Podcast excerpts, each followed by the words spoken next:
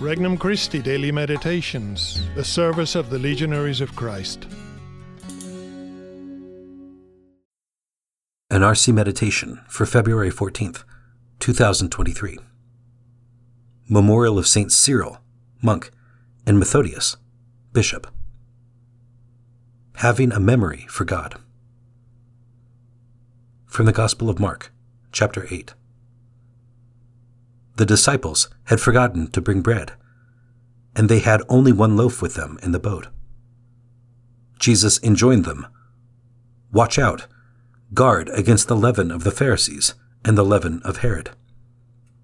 They concluded among themselves that it was because they had no bread. When he became aware of this, he said to them, Why do you conclude that it is because you have no bread? Do you not yet understand or comprehend? Are your hearts hardened?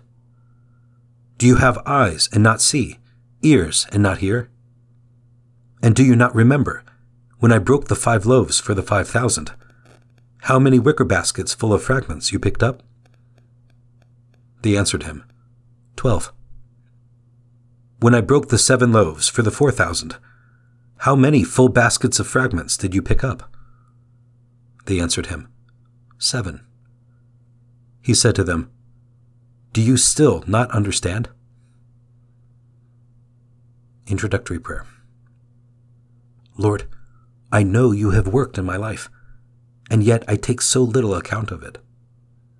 Just knowing the truth of your presence in my past would be enough to convert my heart totally to a future of commitment to you. Knowing your history will make me long for you.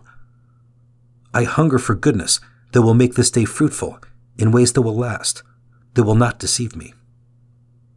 I intend not to let my mundane passions leave me blind and crippled before the opportunity to be your apostle today.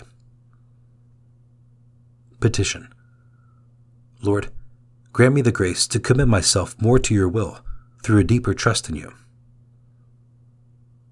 First reflection Missing the foundation. Is it because we have no bread?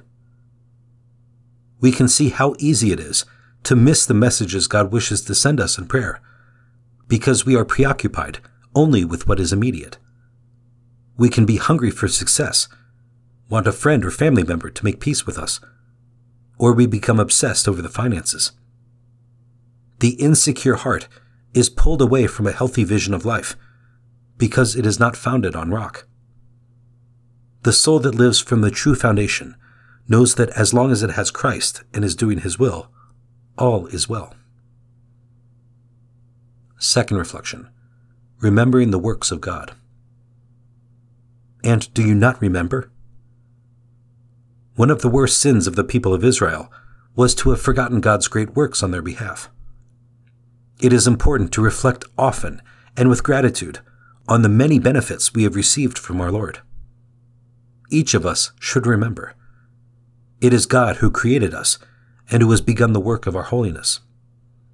If He has brought us this far with only a modest amount of cooperation on our part, how much further could we go if we were to give Him our total dedication? How much more good would flourish in our lives? How many problems would find God's hand shaping them for our benefit? Third reflection Wishing to see again on any given day, every follower of Christ should have a healthy mistrust of what he thinks is the absolute need for his life.